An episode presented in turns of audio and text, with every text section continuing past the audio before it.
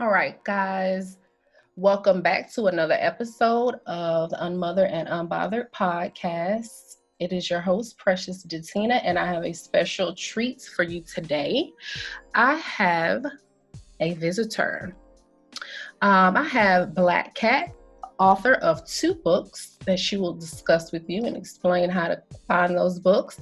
And she is a podcast listener and I'm so excited to have you here. How are you today? I'm doing good, Precious. How are you? I'm so good. Thank you so much for joining me. I really appreciate it. Thank you for having me. You can go ahead and tell the listeners a little bit about yourself. Well, uh, my name is Black Cat, as Precious Precious Datina said. Um, I found the podcast because I go through um, various bouts of sadness and um, misery reflected on my mom and our relationship. So I often go out to look for platforms of people who are doing um, the type of work Precious Datina is doing in terms of dealing with daughters of difficult narcissistic mothers. And um, I went out, started searching around um, iTunes, didn't find anything close to what you're doing, Precious. So uh, you were the only one that I really saw out there that was doing this kind of work. And that's what drew me to you. Um, I love the format. I love how conversational the podcast is. And um, I'm just really grateful you gave me a chance to get on here and talk to you guys today. Well, thank you. That makes me feel good to know that you were able to find me. But I will admit, um, I do feel pretty good about it not being anything else out there like it. So I can draw draw everybody in to try to help them because that's one of the reasons that I created it. I didn't see anything else that I needed to be honest. So won't you tell us a little bit about your books? Well, actually, I have two books. Thank you so much for bringing them up. Um, one is um, entitled, and prepare yourself for the long title here, guys. it's for the daughters of evil, fake, disrespectful, sabotaging, wishy washy, lying ass, unkind, self righteous, unappreciative, toxic, never satisfied, manipulative, and unsupportive faux mothers. Um, so that's a really long title. Um, but you can find it on Amazon. And my other book is They Call Us the Combative Ones the relationship between brave adult daughters of narcissistic mothers and the abusive workplace environments we are forced to eventually confront. Both of those on Amazon, and that one's in relationship um, to after I finally got the courage to confront my mom. Um, it gave me the strength and the courage to also confront the toxic workplace I lived in and um, to deal with workplace harassment and toxicity and all that good stuff. But it took um, me confronting my mom and talking with her, as I described in um, my first book. Mm-hmm. And that's what led me to um, actually freeing myself from the dangerous hold I was in in my job. And right. I was eventually able to, con- um, you know, confront the not only my harasser, but those who enabled um, that person. So that's what that book's about. And it happened at a federal agency. And although I don't name the agency specifically, um, there's enough clues in there for people to definitely find out who I'm talking about, which agency. Got it, got it. So, you know, when I read your book title of the first one, I was like, she did not miss one trait, not one characteristic. Every every possible combination of mother is listed on here. Um, and mm-hmm. I just really, really applaud you for stepping outside of the box and naming your book exactly what you wanted to name it. So I appreciate that. I, um, I, I, love that and I appreciate your transparency. And I see on you have five star reviews on this book, so guys, definitely you should check it out. So thanks. Let's jump into your story. I know you uh, you enjoy the podcast and um, the format and some of the episodes. Why don't you tell us a little bit about how this uh, podcast and my content kind of resonates with you personally. Well, your content um, for me was the first time um, I actually heard a woman of color in particular talk about a problematic relationship that she had with her mother. Like I had never ever seen that, um, especially in uh, minority communities, you know, mothers are almost idolized and held um, as godlike beings. Mm-hmm. And when I heard you being honest about the situation you were going through, um, I remember you telling the whole thing about buying your mom the microwave, go through all that trouble, and mm-hmm. she left it like it was nothing, and you felt like you had, you know, a dagger in your heart. That was something I immediately related to.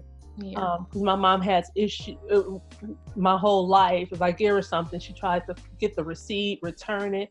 Things that I put a lot of effort and time into, she could give a crap about. Right. And when I heard you telling that story about how that made you feel, I was like, oh yeah, we are definitely kindred spirits because I felt the same way. Um, so I heard that early on on that episode. I was hooked. I unmothered, unbothered something I listen to all the time. Oh. And every once in a while, I refer to it when, you know, my mind kind of goes to a sadder place. Um, when I think about my mom now these days, you kind of help me really balance out my feelings and try to, and you always seem to communicate in such a way that you don't feel like you're the only one out there with this situation. So I thank you for that. Well, thank you. I, I know for a fact that I have an audience out there. I know when I'm talking, I never think no one is listening. Right. Um, my social media doesn't always reflect my downloads. Um, when I can check my podcast two or three days apart, and there are hundreds of plays in between a couple days, which is a lot. So that I, I know that people are listening in. Um, it's hard because I wish they would kind of step forward more. But I understand, just as you said, there's such um, black mothers are put on these pedestals, and uh, society has allowed them to feel as if they can treat their kids, specifically their daughters, however they would like. And um, we're supposed to love them and, and accept it anyway. Right. And, you know, it's that term. Well, that's still your mama. You know, that's your mama, right. one mama. And you know, I had a whole episode about that because I don't want to hear it. You know, that's I mean? right. Um, and so I know that people are out there listening and they need to to kind of digest this content, but it's up to them to come and to get it as they see fit. So, um, why don't you talk a little bit about are, are you uh, completely no contact with your mom? Do you have a limited contact with her? right now and how did that kind of take place okay it um my mom and i had our final um, blowout i mean we pretty much just always kept things aside i've never um, said anything or um, confronted her in any way like i did the last time i saw her and so since june of 2016 um, I have not spoken to my mother. We are completely no contact. But not only did I have to go no contact with her, but I had to go contact with what I in my book I call terracotta warriors, the people who kind of defend um, the person doing the wrongdoing or the abuser. Mm-hmm. And I've had to go no contact with my whole family because no one believed me. No one believed my mom was treat, treating me the way I said she was. No, but and if they did, in some way believe it was like, oh, well, you know how she is. All this, but after mm-hmm. 40 years, when I turned 40, I said, I am not going to deal with this anymore. She is no longer going to be my problem. I'm not going to let her to disrespect me. I'm not going to let her disrespect my husband. I'm not going to let her disrespect my life. I'm not going to let her ridicule me and chastise me and use the Bible to tell me all day that I'm going to hell. I mean, it was every time I saw my mom, her favorite thing to do is to find a way to get a rise out of me, mm. to upset me, mm-hmm. to disturb my peace, to criticize me. And I could not take it anymore. And so I tell you that, okay, so New Year's Eve of 2015, we got into that's when the whole altercation thing happened. She was here visiting um, from California, and she started just bad mouthing me and criticizing me. And I told her then, I said, Mom, if you say 10 things out of the day, nine of them I don't believe, because she's always been dishonest. Mm. And I told her I I'm finally standing up for myself, and I'm proud of myself for um, speaking out and not allowing you to treat me like that anymore. So um, we took it to the airport on January 1st, 2016 to go back. And I told my husband, that's the last time I'm ever going to see my mother because I knew it. Yeah. And then it became hard to have a relationship with other people who she has a relationship with. It just got too difficult. I and I said, you know, I'm not going to even put up with any of this. I just I just couldn't do it anymore, Precious. I just couldn't. Mm-hmm. Mm-hmm. Hope that makes a little bit of sense there. it does um, make sense because so many people are kind of where you are mm-hmm. now. They're where you were prior to you know January first, 2016. Um, some of them have just made the decision, and they need to hear that they need to hear that story. They need to hear that it can be done and that it will be difficult, but it's necessary. Um, right. That's what I don't think a lot of people get. It is not going to be easy. Right. You know, it's not. It's not supposed to just be that easy, but you have to do what you need to maintain your your own peace. You're so, so right. People do think it's easy. It has not been. Right. Going, not, going out no contact.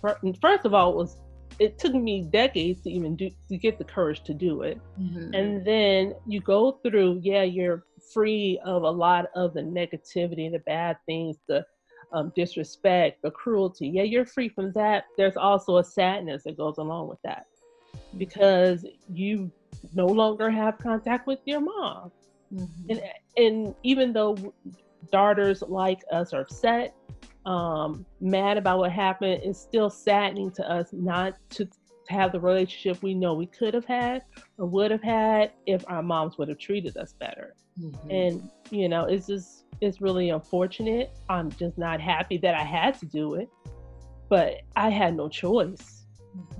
I had absolutely no choice, and I wish it didn't have to be that way. But no contact has been the best decision I made um, I'm certain for um, our relationship. Mm-hmm. And so you said it took decades. So it's safe to say that this behavior and, and the way that she treated you and acted towards you had, was something that began in childhood. Absolutely. Um, probably since I was six, seven, something like that.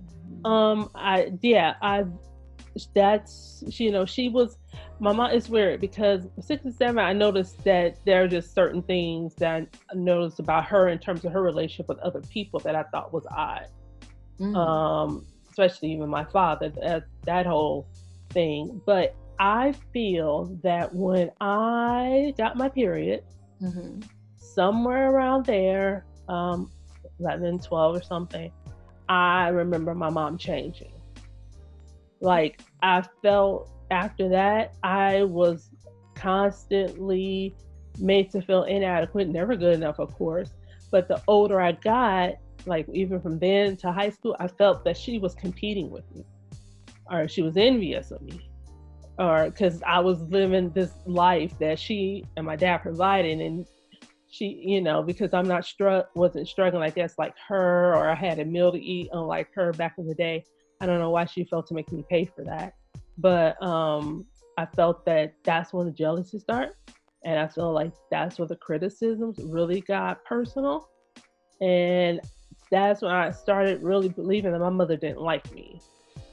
Like I, she, I just it, everything she did, everything she said, the way she treated me. Since then, I've always felt like my mom hasn't liked me.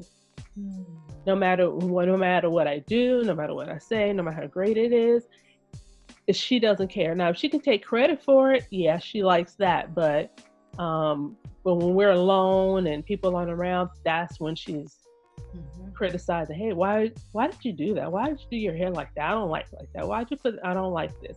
Um, you don't know how to do this, or um, you're gonna go to hell with um, this, that, and the other. And you know the Bible says this, that, and the other. And I don't know. It was just it's always like that. My whole life has always been like that with her. Mm-hmm. Always, always, always. Are you an only child? No, actually have three brothers. So that's what's interesting because I have three brothers, and um, I also went no contact with them.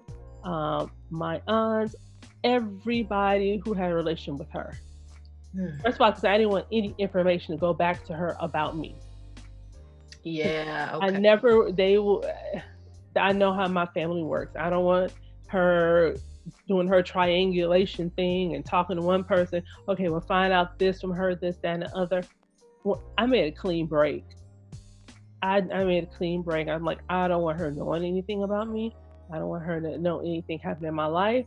I don't want her to know, you know, any momentous uh, moment, you know, mm-hmm. moments in my life that may have been important. I don't want her to know anything about that. So yeah, I've gone no contact with her and my brothers, but I didn't go back no contact with my rest of my family for a little while after I confronted my mom, and then that's when I realized I could not have a relationship with them and not have one with her. Um, so that's how that ended up happening. And so she treated you differently than she treated yes. the brothers, right? Right. Yeah. I always say that the um the biggest sexist and misogynist that I know is my mom. Wow. My whole life. She does not believe in empowering you as a woman for anything. You know, she just doesn't. The man's supposed to do this, that, and the other. Um, you're supposed to do this, that, and uh, it. Oh my goodness, precious! It was horrible. Wow. And it got worse the older I got it got worse the older I got. She does not like female. She doesn't like me being independent, doing well, those type of things. Um, and I just could not take that anymore. Yeah. Yeah. I just couldn't. And she's she's real big on gender roles my whole life. So it, you can imagine, and she, and she uses the Bible to justify that. But so you know what kind of roles I was taking on and was made to take on. Mm-hmm. And I told her very young, and very, uh, yeah, I think it was pretty early. I was nine. I said I'm never going to have kids, and I always knew that because I, lo- you know, I love children. I love other people um, who may decide to have um, children. I totally support them 100. percent mm-hmm. But when I said that, my mom was like, "That's your job. Wow, you don't have a choice." God says this, that, and other. And I would take, I was on birth control, oh my gosh, for like years and years. And she was always telling me I was going to get cancer. I mean, it's just how she would speak. And I'm like, why would you tell your kids these things? Mm-hmm. You know, why, why, why would you do that? Mm-hmm. And that's just how, that, that's just how, that's just how she is. Mm-hmm. And I mentioned when I discussed um, like the six different traits, like the little clues that you have, like a gaslighting, narcissistic mom, and one of them was if you think that your mom's jealous of you. And it's so funny because when I was researching and just reading and, and jotted down all of the like evidence that your mother's jealous, I knew I could think of women that treated their kids like that. Mm-hmm. And I think it was the first time that I realized that there are so many people who probably see me advertise for my podcast and they're like, what is she talking about? You know, I don't, I'm not listening to anything that says unmothered and I'm, but I know some people who are treated like that by their mothers and they don't have a clue that it's toxic. They right. don't, they don't even get it, you know, eh, because who would think that your mother would be jealous of you? Like why? why? You know, why? Yeah. Why not proud? But you know, it happens all the time. And so it seems like you were the scapegoat child and they were the golden kids, your brothers. They didn't do anything wrong and you were kind of the one that took the blame and the brunt of, you know, just being her her punching bag and I hate that that happened. Do you think that if you had a different relationship with your mother, if she treated you differently, do you think you would have wanted children or is it something you never wanted? Um, actually, it's something that I never wanted. Um, and yeah, I just always knew um, that not only that did I never want it, but I never envisioned that being my path. And you know, sometimes when you're younger, you envision like certain events and children. I never, I never ever did, and it's weird because yeah like you're asking to my, my relationship with my mom would i be would it be better um, would i may have decided to do it Uh uh uh no, I don't. yeah, I'm thinking no, absolutely not. Okay. And I always resented the fact that she would not accept that. Right. You know, would would not accept that. It it just always bothered me. Like, hey, I'm telling you, this is what I don't want. And she tries to push it on me or criticize me for not doing it. Mm-hmm. Yeah, I it, I don't I don't think so. I saw how my family was, and I don't know, maybe that triggered something in me when I was younger. Mm-hmm. I said, never. I said, I'm never having kids. I, I asked that because I don't have kids. I'm 38. I don't have kids, but I, I also I'm not married. I don't, you know, have a, a boyfriend that I want to have because I'm not. If I, if I were to get pregnant right now without being married, it wouldn't devastate me at all. Um, mm-hmm. So it's not that, but I have always thought about being a mother. I think about being a mother all the time. Mm-hmm. Um, See, you but, know. Yeah, yeah, I, I do. Supposed to have. right. I just, I, I do. But what I question is if I know how to do it because I didn't have a good example. Right. You um, would be awesome. Give me a break. You'd be a great mom. Well, thank you. I I do hear that a lot, but it does terrify me because I think that what I see and what I feel is that the the impact that was left by me not being raised by my mother is so tremendous that it shows me exactly how important that job is. Right. And I just take it, you know, I'm not a mother now, but just even in thought, it's just such a huge undertaking, a major responsibility. And it just, it's a little terrifying. I mean, to be honest, but I definitely want to be a mother. At this point, I don't know if I will have a child, but I will be adopting um, at some point uh, to give awesome. someone uh, the chance to feel loved and to you know feel what they didn't have so that's that why I awesome. About about your kids. Do you notice anything else in your life or are noticing any any other things that you think were like residuals of the relationship you had with your mom the toxicity? Oh wow. Um every day. Mm-hmm. i feel that yeah. it took me a while to realize the voice in my head was my mom's. Oh talk about it. Yeah the criticisms the uh, everything. I, it comes up often and it's like a it's horrible yes. sometimes i feel if you're also a daughter who resembles your mom a lot.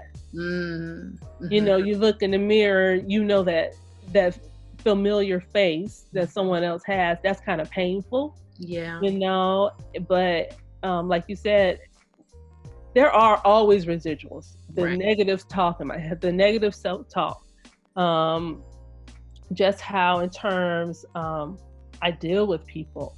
Um, I'm very cautious about their feelings and what I'm saying. Hmm. And I do that because my mom was so careless with her words with me. Right, right. It, it would just, you know, throw things out there. So, I mean, that's a positive. Uh, but yeah, definitely the negative self um, self talk. Mm-hmm. Um, that yeah, that self talk is like a big thing for me. Yeah. Um, I just always hear um, her voice telling me something. I'm gonna go to hell, or I'm doomed, or you know, all those type of things run through my head. Um, especially since she's you know she's very very um, religious. So you know, son, I'm not an avid um, churchgoer like her. Mm-hmm. You know that kind of stuff makes me feel like okay, well, you know, I'm gonna go to hell if I don't do this, that, and other, and oh, it's just yeah, yeah. The residuals are in are in my head. Yeah. That voice, those things she criticized me about, those things she put me down about, those things she teased me about. Um, she always called me, "Oh, you're too sensitive." That's you know, mm-hmm. uh, when I cry. I mean, that's another thing. It took me a long time to even cry because she would always make me feel bad for even doing that and calling me, you know, weak and mm. stuff like that. So I think definitely she has an impact on my life because every day I'm working not to do what she did to me. Right. Right. And to get out of that that thought process. I I did not my mother wasn't around, you know. So mm-hmm. um I don't know whether that was a good thing or a bad thing. She, you know, I know that right now we have our good times and our bad. And lately, they've been more good times. But I will say that you know I didn't. She she's she's never she's not a narcissist. Mm-hmm. Um, oh, that's oh god, that's a blessing. Right. She doesn't, you know, um, try to make me feel bad. She's not jealous. As a matter of fact, she she sends our family members my podcast episodes, and when they don't respond, you know, singing my praises, she's cussing. You know. Mm-hmm. And I don't even want to. She got a potty mouth, but she so she's not um, in competition or anything. But I do know that um, I felt for a very long time that my mother didn't love me. I mean, mm-hmm. when I mm-hmm. say a long time, I mean uh, up until, you know, a couple years ago, and I'm 38, because mm-hmm. I just didn't understand how someone who loved you could not care about where you were or who raised you, not care to know your whereabouts if you were dead or alive for years at a time. And even as an adult, I felt as if she just apologized to me when I was 38, like a couple weeks ago. She's oh, always wow. made excuses and brought up how she was raised and how it, it, yeah i know but you don't know about what happened to me and i would say to her this is not really about you right now mm-hmm. i want to discuss you and i and how you not being around and you know blah, blah, how it affected my life and she never wanted she always wanted to place like one and i do hear that she was raised a certain way and i know it has played a part but I wanted her to understand where I was coming from. So I didn't, I don't hear voices in my head like you do, I, not from her, but then mm-hmm. feeling like I was loved or a person who was worthy to be loved. Right. When people used to tell me that they loved me, I didn't believe them. Yeah. they were being nice, like, oh, you know, that was cute. They said that. I didn't, I didn't, I didn't believe people. Mm-hmm. And the people who showed me they loved me over and over. So the residuals they show themselves in different ways, in That's you know, right. in different people, and and it's it's real. That's right. And when you mention that in terms of um, not believing people, that is another residual that brought up another residual effect um, my mom has had on me, and that's trust. It's mm-hmm. very hard for me to trust anybody. Mm-hmm. I distrust like practically everyone. It's mm-hmm. ridiculous, and I do that because I couldn't even trust my mom. And then uh, and my father and I, I that my home was like never. I was never safe. I never felt that way. Right. You know, and so I guess I try to create a home environment, you know, that all create a place that I really want to be because I always I always always um just dreaded being alone in the house with her. Right you know i just dreaded that so yeah that's another residual definitely you made me think of and that's trust and i i'm the same way i it's very hard because yeah. the person that you're supposed to trust the most mm-hmm. person that is supposed to be there for you and make sure that you know you have no doubt in your mind about their motives or their intentions for you when you don't have the trust from them, when you don't trust them and, and they treat you uh, in a way that is distrustful and dishonest, you know, it's like, well, then what, who can I trust? You know, right. Um, I completely right. understand that. I, I'm really, really so happy to hear your story because it's similar to mine. It's a little, it's but it's different. You were raised with your mom. I wasn't raised with my mom, mm-hmm. but we still have some of the same symptoms. Yeah, we're still battling some of the same things, and that's what I would love for my audience to hear and to really understand is that it doesn't always look the same way.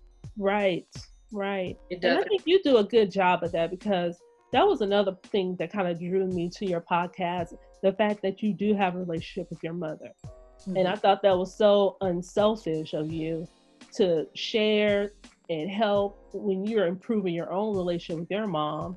Yeah. Um, and you are working, you know, hard on that. I just thought it was really nice to have someone leading a podcast who actually is not only you know uh, survive your past but is currently trying to make things work work with your mom mm-hmm. i think that's a beautiful thing and you don't make people And even though that's your story, those of us who decide to walk away, go no contact, you're supportive of that too. And I that's what I really, really like about, you know, your show as well. Well, I appreciate that. Now, I need to maybe I should make this clear because I had no contact for a long time. Okay. How many how long did you go no contact? I did. Um so I guess I would say from the time that I was able to let's see, because she really was no contact. I mean, let's mm-hmm. keep it mm-hmm. all at 100. But I, I, I would say probably around 21 when I graduated from undergrad. Around that time, which was 2003, she um, began to try to reach out to have a relationship. Uh, and I just would not even acknowledge her. I mentioned that briefly in my in the faux forgiveness, but I just didn't acknowledge her presence. I mean, like literally and figuratively. If she was in the room, if she was around, I just ignored her and I did not speak to her. And um, she could not understand it because I also have two, uh, well, you have three, but I have two bro- older brothers.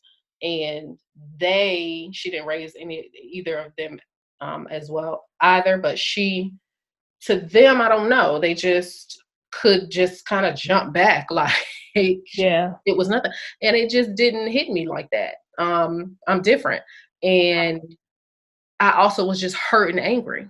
Right. Uh, and I got sick of people telling me that that's your mother. You need. I got sick of that. I've never, and I've always been vocal. So I, I don't care if I was 19. I would tell them, you can miss me. I don't want to hear it. You know, you need to go talk to her about that. She's the one with three kids. I never let people uh, just try to spin it. Right. Um, but I, I kind of just went no contact where I didn't talk to her, wouldn't accept her calls, wouldn't acknowledge her presence. Um, yeah, maybe, I think you touched on that on an episode. Probably 10 years. It, it, was probably about 10 years, to be honest. Wow. Mm-hmm. I'm proud of you for at 21. Okay, my hat goes off to you. if there's one thing I wish I had done back then is have more courage. Mm. Because you did that in your 20s. So now you are getting older. Mm-hmm. Uh, I just turned 45. Um, you so you're you're reestablishing relationship. You're trying to do that because you took care of it early on. Early on, you confronted it. The mm-hmm. problem with me is I waited till I was 40 and had a complete blowout of everything that ever happened to me mm-hmm. that I resented. Um, just came out all at once. So I'm proud of you for confronting that early on because I think that helps. That's helping you now yeah. Instead of um, having to go no contact now, you did it way earlier and you learned through it mm-hmm. and you were successful at it clearly. So mm-hmm. my hat goes off to you for that. Thank you. I think that one thing I want people to hear in this episode, and I've said it in other ones, is that one reason I was able to do that is because I was able to block out the noise of what other people said to me and, and or you know I I listened to myself and I put myself first.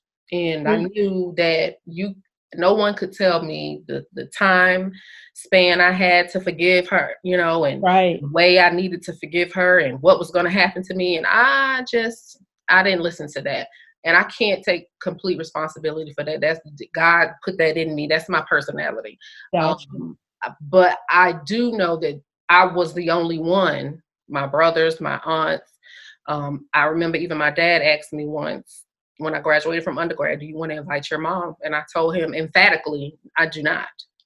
And he knew eh, eh, not to ever ask me anything else about her, inviting her to anything um, because of my tone.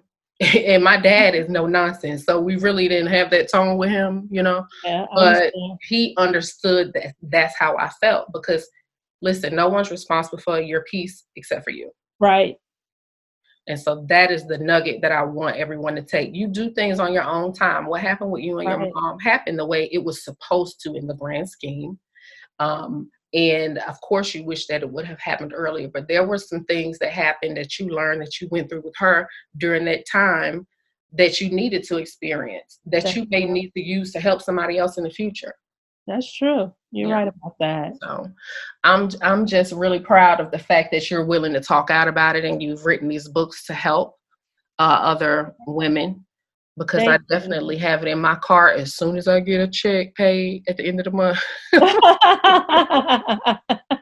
I'm a teacher. We get paid once a month. I'm on a tight budget, but you know, I'm gonna get both of them and um, read oh, thank It's just, you. um, inspirational to me because, of course, I want to write books as well. Is there any nugget or anything else you have? Anything coming up? Anything you want to leave us with? Oh, um, definitely. Um, the those two books are out, um, but I am looking right now to start the process of authoring another one. So I am working on a third book, and it's also going to be for daughters and narcissistic mothers. Mhm. And when that happens, I'll make sure you get a copy. Yes, and make sure. Remember, we we got a deal. Black Cat has.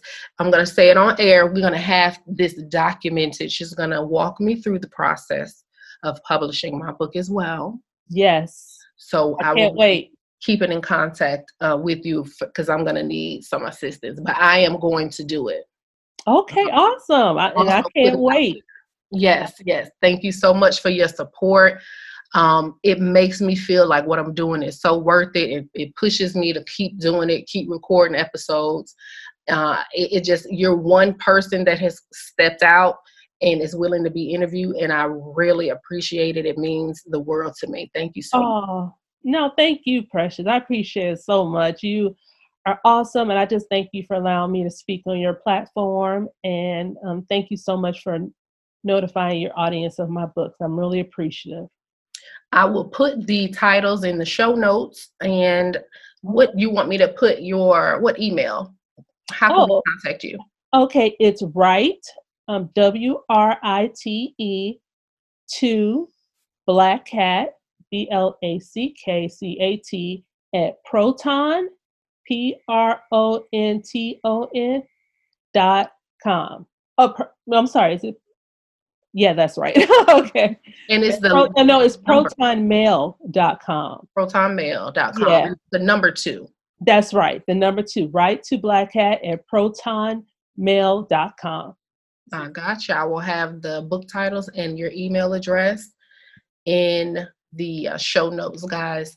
Thank you again for listening. Thank you for visiting, and we'll talk to you guys soon.